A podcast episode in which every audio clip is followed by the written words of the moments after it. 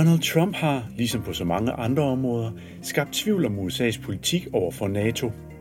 Trump har udtalt, at NATO er en forældet institution, og har mere end antydet, at medlemslandene skal op og investere mindst 2% af deres bruttonationalprodukt på forsvar. Ellers kan de ikke forvente, at USA træder til og hjælper dem, hvis de kommer i militære problemer. Efter de første måneder som præsident har Trump dog formået at berolige alliancepartnerne i NATO en smule, eller rettere. Det har været forsvarsminister Mattis og udenrigsminister Tillerson, der har været ude at understrege, at USA stadig bekender sig fuldt ud til NATO-samarbejdet. Men usikkerheden om USA's NATO-politik er stadig stor. I denne udgave af DIIS podcast ser vi på, hvad det egentlig er, Trump-administrationen vil med NATO, og hvilke muligheder Europa har for at navigere i usikkerheden. Vært i dag er Christine Nissen, Ph.D.-studerende ved DIIS.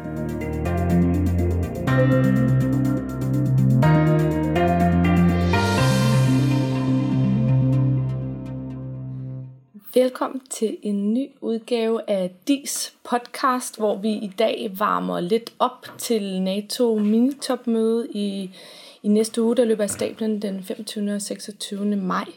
Vi skal i dag tale om det transatlantiske forhold efter Trump.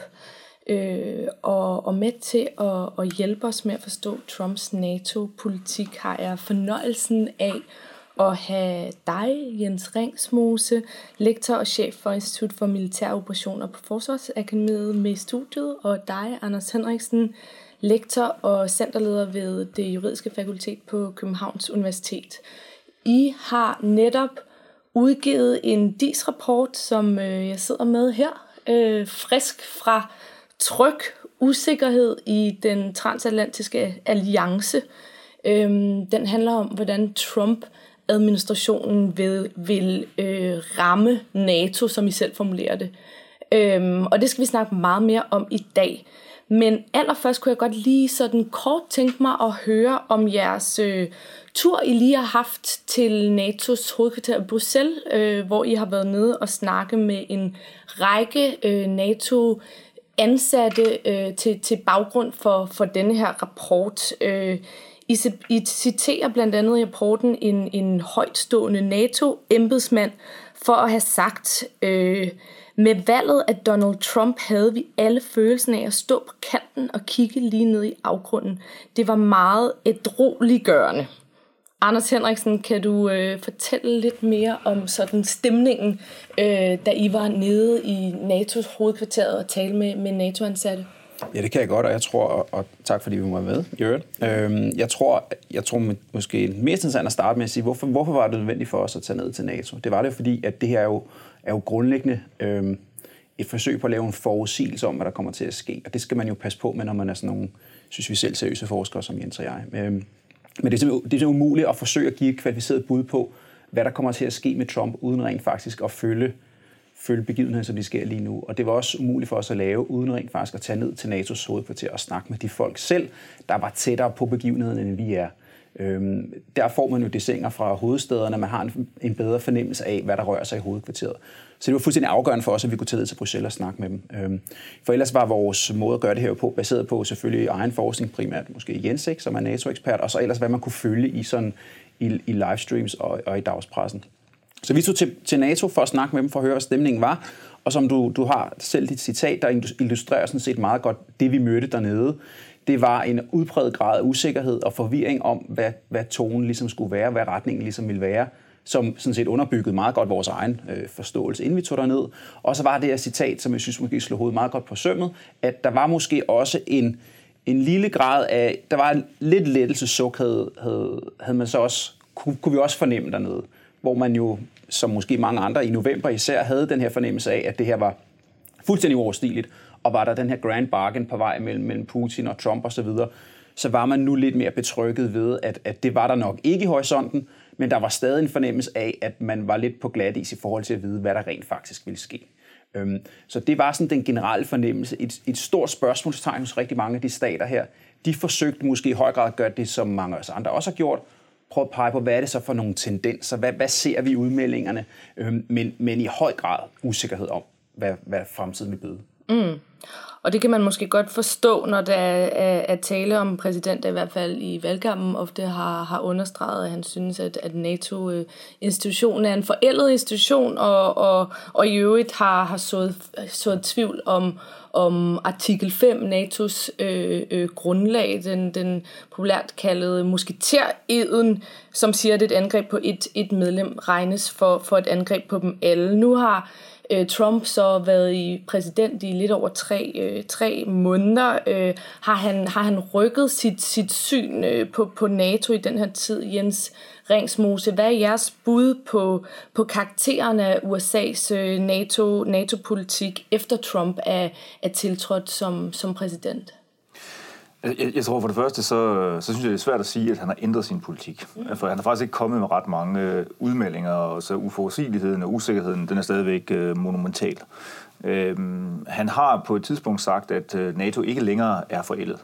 Fordi at Jens Stoltenberg, NATO's generalsekretær, fortalte ham, at NATO ydede en indsats i kampen mod ISIL, og derfor var det ikke længere forældet.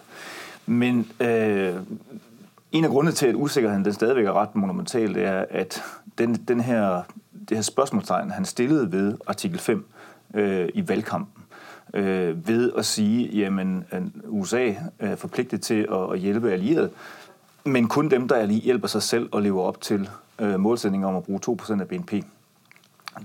Den usikkerhed, han skabte omkring artikel 5, den er ikke gået væk. Forsvarsminister Mattis har været ude at sige, at artikel 5 gælder, og det er rock solid. Tillerson har også været ude at sige det, men Trump har ikke været ude at sige det. Så der er faktisk nogen, der kalder og håber på, at Trump her i forbindelse med topmødet vil sige noget mere håndfast om artikel 5. Men grundlæggende kan man sige, at der er forskellige elementer af USA's NATO-politik, som er interessant at kigge på her. Der er en dimension, som vi har beskrevet relativt grundigt og udførligt i rapporten, som handler om byrdedeling. Og det er nok den dimension, hvor vi kan sige mest med sikkerhed, fordi det kommer til at præge den her præsident og den her administration, at man lægger hårdt pres på europæerne for at bruge noget mere. Så har vi en dimension med, som handler om amerikansk lederskab.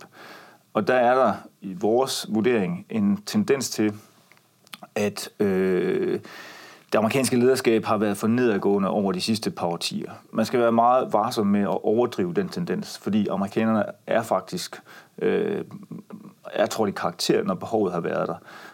Så da russerne invaderede dele af Ukraine, annekterede Krim, der deployerede amerikanerne styrker inden for et initiativ, man kaldte for European Reassurance Initiative. Man tog også lead i NATO med henblik på at få udstationeret de bataljoner til de baltiske lande i Polen. Så man kan prøve med at overdrive det, men ikke desto mindre, så er der nok en tendens til et aftagende amerikansk lederskab. Vores bud er, at det kommer til at accelerere. Altså den tendens kommer til at accelerere med Trump. Endelig så er der stor ubekendt omkring, hvordan ser USA egentlig NATO i deres større sådan, globale politik? Hvilken rolle skal NATO spille der? Og i og med, at amerikanerne til synligheden ikke rigtig har styr på, hvad der er deres globale politik, udover at de ikke vil snydes og ikke vil være en sokker, så er det lidt svært at sige, hvad der er ikke rigtig et koncept, et overordnet strategisk koncept i USA, som har overtaget Obamas, som handlede om rebalancing og pivot to Asia. Bestemt.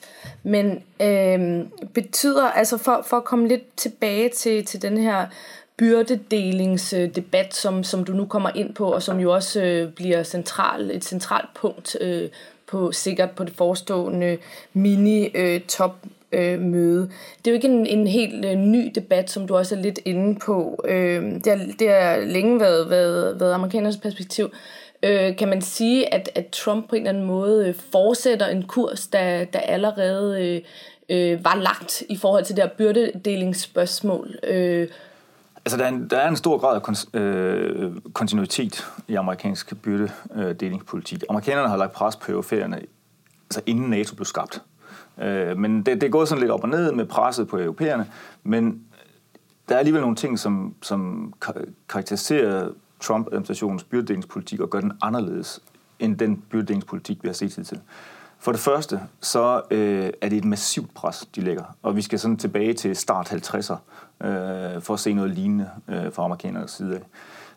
virkelig massivt pres på europæerne. Og i den her sammenhæng, der tror jeg, det er afgørende også, at de kan bruge det Defense Investment Pledge, som man lavede i Wales på topmødet, hvor man lovede hinanden, at man ville søge at gå mod 2% af BNP. Det kan de bruge som løftestang for det her. En anden ting, der virkelig gør, at hele debatten ændrer karakter, det er, at Trump har tilført den sådan en noget-for-noget-tænkning, eller en transaktionalisme på en eller anden måde, hvor han siger det her med, at vi vil gerne leve op til vores forpligtelser artikel 5, men kun hvis I bruger 2% af BNP. Og den er ny. Den har aldrig været der før. Altså man har aldrig nogensinde leget med den del af fundamentet under alliancen. Og det er klart, at det har sendt nogle rystelser igennem alliancen. En sidste markant ting, der er anderledes denne her gang, eller nu, det er, at traditionelt så presset på europæerne, det er altid udgået fra kongressen. Det har altid været kongressen, som har krævet, at europæerne skulle bruge noget mere, fordi de primært talte til deres egne vælgere. Og det er et populært synspunkt blandt amerikanske vælgere at sige, at europæerne skal betale noget mere. I dag, eller traditionelt, der har Det Hvide Hus så været ligesom den barriere, der har modereret presset for kongressen, og ligesom sagt til europæerne, altså I er nødt til at gøre, som kongressen siger, eller så bla bla bla. Det nye er, at det der pres, der traditionelt er udgået for kongressen, det er flyttet ind i Det Hvide Hus. Så der er ikke nogen barriere, der er ikke noget dige længere, som gør, som på en eller anden måde modererer presset på europæerne. Faktisk så kan man sige, at rollerne i nogen udstrækning er byttet om, sådan at det nu er kongressen, der modererer Det Hvide Hus' pres, og enkeltpersoner i administrationen, som modererer, som for eksempel Mattis formentlig. Så det er en ny ting også ved byrdingsdiskussionen, som jeg tror faktisk, vi ikke har set i de sidste 70 år. Hvis jeg må supplere, fordi Jens siger, det vi forsøger at beskrive rapporten er også det her med, hvordan den her byrdedelingsdiskussion sådan set spiller ind i nogle større makrotendenser i Trumps, det vi forsøger at udlægge som Trumps langsigtede linjer, ikke? Et af hovedafsnittene handler netop om, hvor vi forsøger, og det må vi jo bare erkende igen, andet forsøg på at lave en forudsigelse om, hvordan de store linjer bliver, hvordan betragter Trump og hans administration sådan set verden. Og der passer det her byrdedelen jo meget godt ind, netop det nævner, med at det sådan set handler om sådan en noget for noget tilgang. Ikke? Der lægger vi nogle generelle linjer op, der handler om, at vores forudsigelse er, og det er jo selvfølgelig det er jo ikke overraskende for nogen, at Trump måske har en markant mindre værdibaseret opfattelse af, hvordan verden bør være. Og det mener vi også, som Jens også beskriver, det har også et eller andet sted betydning for det, vi må forvente vil blive hans politik over for NATO. Altså, i modsætning til mange af hans forgængere, er det relativt oplagt, at Trump ikke nærer den der store, den der store forkærlighed for alliancer, der er baseret på sådan særlige fællesskaber, hvis der ikke bliver leveret noget. Og det handler om den der noget for noget tilgang, som passer ind i en mindre værdibaseret verdensopfattelse, som Trump tydeligvis har. Og så med det bliver så, at han måske ser på NATO med nogle markant andre briller, end vi har set før. Ikke? Hvad skal vi bruge dem til? Kan de levere? Kan de gøre noget for os? Så bliver det relevant. Indtil det tidspunkt, der vil han sandsynligvis forholde sig exceptionelt kritisk. En anden ting, vi forsøger at beskrive også det her med, hvordan vi så også forventer, at Trump vil forlange europæerne, at det kommer til udtryk ved, at man leverer noget på det, der er særlig vigtigt for Washington. Altså at NATO ikke må være bare artikel 5, men det skal også være et redskab, som Trump synes, han kan bruge i sådan større amerikansk setup. Det er en forventning, og derfor forudsiger vi også, at der vil være et særligt pres på terrorbekæmpelse. Altså for ligesom at vise den her relevans, der gør, at Trump som sådan en transactional dude kan se en værdi i det her, så skal NATO lidt mere, og de skal steppe op. Så i virkeligheden tror vi, forsøger i hvert fald at skabe en tråd til nogle større makrotendenser, og så til hans forventede politik i forhold til NATO. Ja.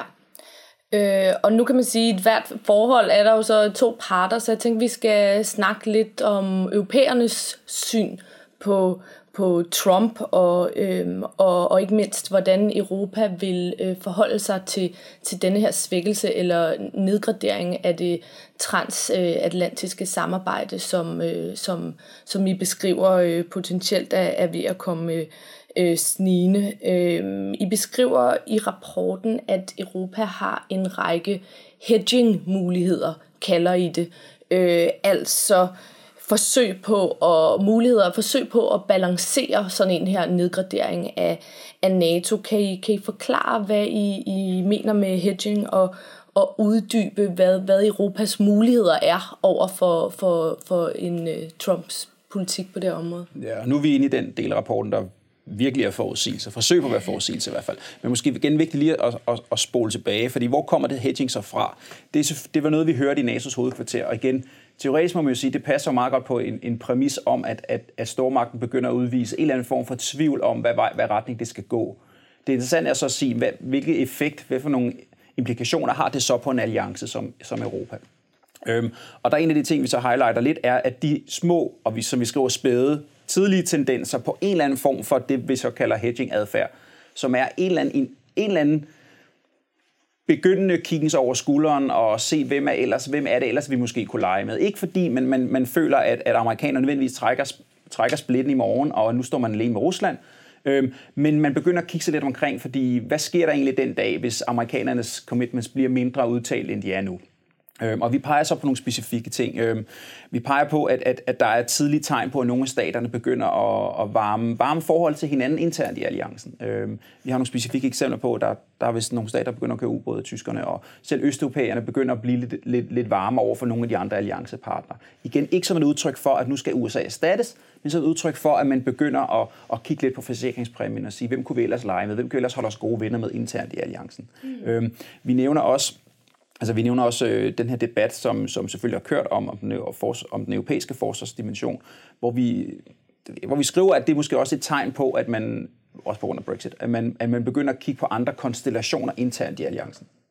Helt bestemt. Så det er ikke nødvendigvis kun bilaterale optioner, som medlemslandene går efter. Man kunne også forestille sig et institutionaliseret sikkerhedssamarbejde, måske inden for NATO, hvor vi måske kunne forestille os en europæisk søjle i NATO-regi, eller som I nævner inden for en anden institution, nemlig EU.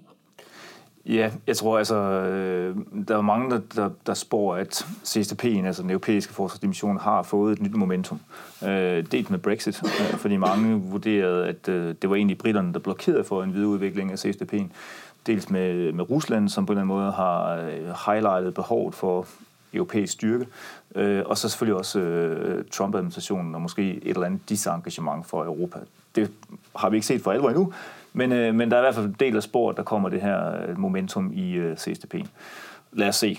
Det er der nogen, der har spået før, og siden 1998 Sankt Malo topmødet, der er vel egentlig ikke, der er sket meget institutionelt, men konkret, der er der måske still work to be done. Men jeg tror, du har ret i, at man kan forestille sig andre former for regionale konstellationer. Altså at landene vil hedge ved at prioritere regionale konstellationer mere. Det kan fx være Visegrad-landene, som kan intensivere deres samarbejde. Man kan også sagtens forestille sig måske, at Østersø-regionen kunne være et stærkere samarbejde. Der er også en del, der taler for det. F.eks. Tyskland, Danmark, Polen, måske svenskerne og nordmændene også. Og så kunne man også forestille sig, at NORDEFCO, altså det nordiske samarbejde på forsvarsområdet, måske kunne få en eller anden revival. Men som Anders også siger, so far, så er det bare ansatser og meget, meget spæde tendenser. Om de for alvor kommer til at gro og udfolde sig, tror jeg i høj grad kommer til at afhænge af, hvordan Trump-administrationen, når på et eller andet tidspunkt, den begynder at formulere NATO-politik sådan lidt mere klart, hvad der så kommer ud af Det Hvide Hus. Nu nævner I selv Brexit og det europæiske forsvarssamarbejde, og i den sammenhæng kunne jeg godt tænke mig at lige hurtigt berøre, hvor Danmark står. Danmark har jo som bekendt et forsvarsforbehold mod det europæiske forsvarssamarbejde, og nu en af vores stærkeste, traditionelt set, samarbejdspartnere, Storbritannien, er på vej ud af unionen. Og man kunne eventuelt se øget samarbejde her. Nu nævner I så også NORDEFCO og andre regionale muligheder, men kunne vi lige hurtigt, Anders Henriksen, kunne du lige komme ind på, hvilke hedging-muligheder har Danmark? Ja, godt spørgsmål. Man kan sige, du nævner selv, at det forhold, at vi ikke er med, altså, at vi ikke rigtig er med i forsvarssikkerhedssøjlen i EU, skaber nogle særlige problemer. Det forhold, at britterne er væk, skaber også nogle særlige problemer, fordi vi har jo været en tæt alliancepartner. Vi nævner ikke specifikt, hvad Danmark bør eller kan gøre. Altså, jeg tror, der er sådan en metafor, som vi nævner, som en af interviewpersonerne havde, der handlede om den her krukke, der nu er gået i stykker. Og det kan godt være, som Jens siger, at hvis det nu ender med, at Trump falder lidt til patten, og så kan man lappe den her krukke sammen igen. Metaforen er bare at sige, at den har været smadret en gang. Så man kan sige, at the genie is out of the bottle. Og derfor så er det et interessant spørgsmål at sige, så selv hvis det ender sådan, så er vi nok i de tidlige stadier en eller anden form for debat, der kickstarter om, hvad kan man så eventuelt selv gøre. Vi begrænser os til at referere til de andre folk, der har været bud på, at vi nu skulle begynde, som Jens også nævner, et større nordisk samarbejde. Men ellers gør vi ikke. Det vi noterer os, det er, at der er nogle særlige udfordringer for Danmark på det her punkt. Og så stiller vi måske lidt åbent spørgsmål, som der handler om vi måske ikke også bør begynde at overveje, hvad vores langsigtede muligheder vil være i det her. Fordi vi er i den her særlige situation, fordi britterne smutter fra EU også, og vi har et forbehold. Ja, jeg tror, at Danmark har faktisk nogle muligheder for at nærme sig den europæiske kerne, når det gælder forsvars- og sikkerhedspolitik, uden at være en del af CSDP'en, og dermed uden at forbryde sig mod vores forbehold. Man kan sagtens forestille sig en intensivering af bilaterale relationer, Danmark-Tyskland eksempelvis, eller Danmark-Frankrig, som ikke nødvendigvis behøver at gå ud over vores engagement og aktivisme i en NATO-ramme, og vores traditionelle, stærke transatlantisme. Det kan man sagtens forestille sig pragmatiske samarbejder på flådeområdet, for eksempel med tyskerne. Og der er andre steder, man kan... Så på den måde, så kan du sige, at det kan være en genvej mod kernen i Europa, udenom CSDP'en. Mm. Det er store ting, der er på spil. For lige at runde noget helt andet, så synes jeg lige, at vi skal tale om Comey-sagen, der kører de her dage. Trumps nylige fyring af FBI-direktøren James Comey, og jeg synes, det er interessant at tale med jer to om, fordi at sagen bringer jo et af de helt store, uafklarede spørgsmål op, som ikke mindst har særlig betydning for NATO-samarbejdet, nemlig Trumps forbindelser, hvis der er sådan nogen, til Rusland. Vi ved, at Trump gerne ser et bedre forhold til Rusland, og den nu fyrede FBI-direktør Comey stod så i spidsen for en FBI-undersøgelse af Trump-administrationens forbindelse til Rusland, og også russernes mulige indblanding i det amerikanske valg. Og nu har vi så set notater lækket af Comey efter et møde med Trump, hvor Trump angiveligt har bedt ham om ikke at rette anklage mod Trumps udenrigsfyret nu. Også udenrigsrådgiver Michael Flynn i forbindelse med hans russiske forbindelser under valgkampen. Anders Henriksen, hvor sandsynligt er det, at fyringen af Comey har noget at gøre med FBI's efterforskning af Trumps stab og hans russiske forbindelser? Puha. Jeg tror, hvis vi var ude i forudsigelser før i forhold til, hvordan Trump rammer NATO, så er vi da endnu længere nu. Ja, men altså, der har vi jo ingen... Vi har desværre ikke lavet en interviewundersøgelse i hverken FBI eller NSA eller Washington eller Det Hvide Hus. Så det tror jeg må forblive uklart. Altså, det er jo relativt oplagt. Man kan sige, hvis vi skal holde os relevant til den rapport, må vi ligesom være at sige... Kan det have nogen form for implikation for USA's politik over for Rusland? Og der må vi også bare sige, at det er enormt uklart. Mm. Vi har en enkelt passus, der handler om, at det må nok forventes, at den politiske dynamik, der er i det der potentielt sprængfarlige forhold, der har været mellem Trump-administrationen og Rusland, kan have en eller anden form for implikation på Trumps holdning over for Rusland. Underforstået, at en ting er, at han gerne vil... at han synes, at Putin er lidt fed, og at man godt vil lege lidt med russerne, men det er helt oplagt også, at alle følger.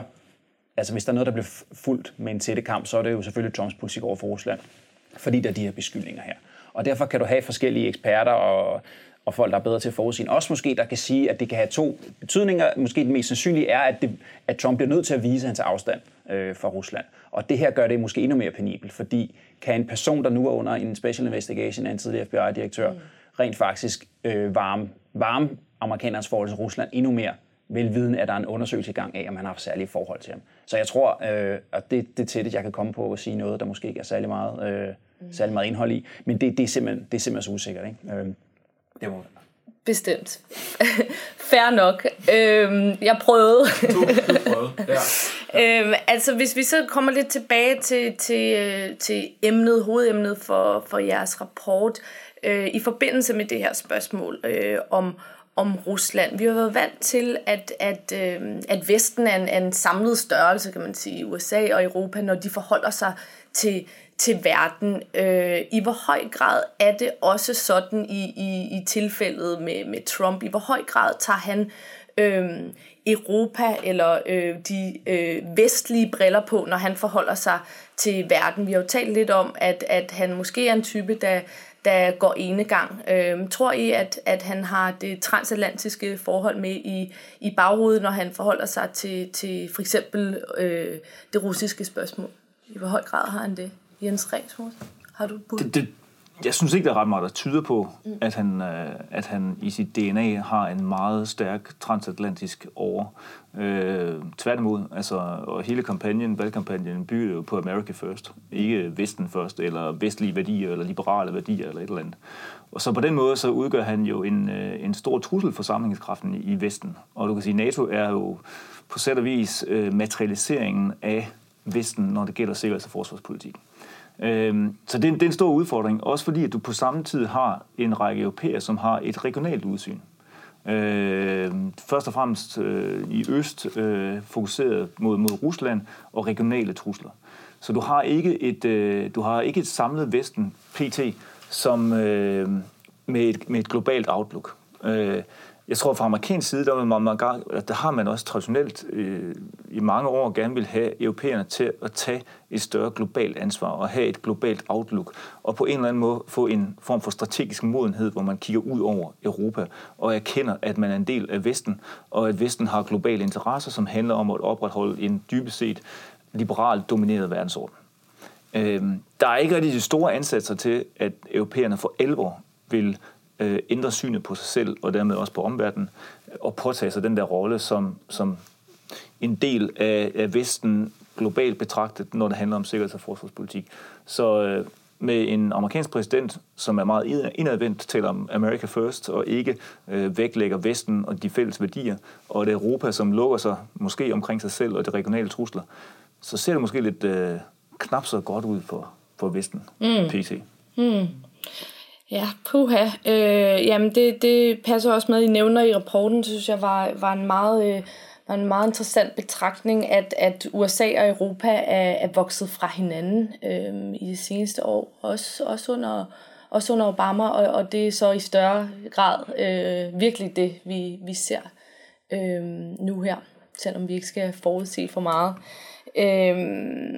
For lige at vende tilbage til det, der sker lige nu, og Comey-sagen og Rusland og alt det her. Hvordan tror I, at en endnu mere, eller en svækket Trump vil påvirke USA's NATO-politik? Kunne man forestille sig, at Trump, som nu er kommet ud i en masse rod, kunne man forestille sig, at han så begynder at lytte mere til sine embedsmænd, eller tror I, han kommer til at køre mere enegang? Nu kræver det først og fremmest, at han får udnævnt de der embedsmænd, og de bliver godkendt af kongressen. Man har stadigvæk ikke nogen amerikansk NATO-ambassadør i Bruxelles. Så der er stadigvæk et stykke vej nu. Jeg tror grundlæggende, er det ikke godt for amerikansk udenrigspolitik, hvis præsidenten er under pres. Døgnet har 24 timer, og der er kun 24 timers opmærksomhed. Og hvis opmærksomheden fuldstændig bliver opslugt af noget internt fnidderfnader, så er der ikke overskud til at lave en sammenhængende udenrigspolitik og en sammenhængende sikkerhedspolitik. Og det er derfor, jeg også tror, mange oplever, at med Obama, der havde man trods alt, det var ikke sikkert, man sådan var enig i, hvad han foretog sig, men man havde i hvert fald en fornemmelse af, at der var en eller anden form for rød tråd i det, der foregik. Europa, det var ligesom fixed. Der var lige lidt bøvl med Rusland, men dybest set så var Europa ikke noget sikkerhedspolitisk problem længere. Der var ISIL, men den helt store udfordring for amerikanerne, og det blev gentaget igen og igen, den ville opstå i Asien, i takt med, at man så en magtforskydning i retning mod øst. Og det indrettede man sig på, det amerikanske forsvar indrettede sig på det, man reducerede antallet af brigader i Europa, man beefede op i Asien og i Australien, og til at starte med talte man om det her pivot to Asia, det blev senere til rebalancing, for ikke at gøre europæerne alt for kede af det, så man skulle rebalancere mod Asien. Så der var en eller anden rød tråd i det, der var en overordnet fortælling om, hvad USA skal og fremadrettet. Det er der bare ikke længere, og det er ikke godt, og det skaber uforudsigelighed, og det betyder også, at det bliver meget, meget svært for amerikanerne at tage lederskab i NATO. Og der må man bare huske på, at et NATO uden amerikansk lederskab, det er ikke meget bevendt, fordi dybest set er NATO uden USA CSDP'en. Hmm. Ja, så I ser ikke for jer, at europæerne kommer til at sætte sig på den post, når, som Trump ikke så gerne vil sidde på? Er det en der er ikke nogen, Macron der er ikke, eller en Merkel? Der er ingen europæiske lande, der kan påtage sig den rolle, som amerikanerne har i NATO. Det er der bare ikke. Hvis der havde været det, så tror jeg, at CSDP'en havde virket. Mm. Fordi så ville det samme land have taget ansvar i Europa. Så det er der bare ikke.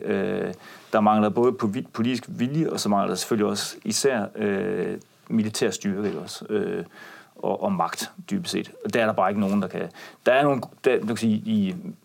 Der er nogle positive tendenser i Tyskland, tror jeg mange vil mene, i den forstand, at man tager man taler om at påtage sig et større ansvar for europæisk sikkerhed. Man bruger rigtig mange penge i Tyskland PT på forsvaret, hvilket det udgør lidt en udfordring for Danmark. Fordi vi har i sådan byrdelingsdebatten har kunnet gemme os lidt bag tyskerne, fordi de altid brugt mindre end os, eller i hvert fald tæt på. Og så kunne vi ligesom sige, skal tyskerne tage kampen med amerikanerne, ikke også? Og briterne, som har presset på, nogle gange franskmændene. Problemet er bare nu, at tyskerne de tager virkelig taget spenderbukserne på. Virkelig. Så vi kan ikke stå bare bag ved tyskerne længere. Vi er lige pludselig den der paraply, der var spændt ud over os, den er væk. Så det betyder, at der kommer til at være et større pres på os. Det bliver vanskeligere at sige fra, når amerikanerne og briterne og franskmændene siger 2% vinder. Men lige for at følge op på det med uforudsigeligheden, for det, altså det jeg tror måske virkelig også var vores forventning, det var, at når vi nu sidder her halvanden måned efter vi har været i Bruxelles, så var vi da i hvert fald så meget klogere. Og så siger alle, når man så vi skal have rapporten ud ind i minitopmødet, fordi der kan jo ske meget på det minitopmøde. Den underliggende præmis har hele tiden været den her uforudsigelighed. Godt, at den kommer til at være der, men det bliver nok mindre og mindre efterhånden, som han nu, mand i Det Hvide Hus, får samlet tankerne lidt og får sat sit hold, og holdet kan se en retning, så det kommer ikke til at vare ved. Og der tror jeg bare, at på dit spørgsmål med Rusland og de her undersøgelser her, jamen det forstærker jo bare den her. Vi nævner en af hovedtendenserne er jo det her med, at vi forventer, at man skal indrette sig på en enormt stor grad uforudsigelighed. Og det her illustrerer jo bare, at det cirkus, det kommer til at gå væk lige foreløbig. Og hvis man skal sige, hvis ambitionen eller vores ønske ligesom var, at han fik samlet tankerne og sat nogle retninger ud, så kommer de her nye undersøgelser på det værste mulige tidspunkt, fordi det er der jo ikke tegn i solemånen til, der kommer til at være. Fordi det, man kan høre i hvert fald, det er, at Det Hvide Hus nu er fuldstændig, om ikke imploderet, så i hvert fald fanget i alt muligt intern politisk fnidderfnadder. Så hvem er det, der skal få de store NATO-tanker? Og selv hvis du kan få det, kan du så få præsidentens opmærksomhed i øjeblikket. Det er svært at forestille sig. Hmm. Og på den positive note, tror jeg, at vi slutter for i dag. Mange tak til jer, Anders Henriksen og Jens Ringsmose, og mange tak til jer, der lytter med derude. Hvis I gerne vil læse Jens og Anders' rapport, og det anbefaler jeg virkelig, at I gør, så kan I gå ind og finde den på DIIS.dk.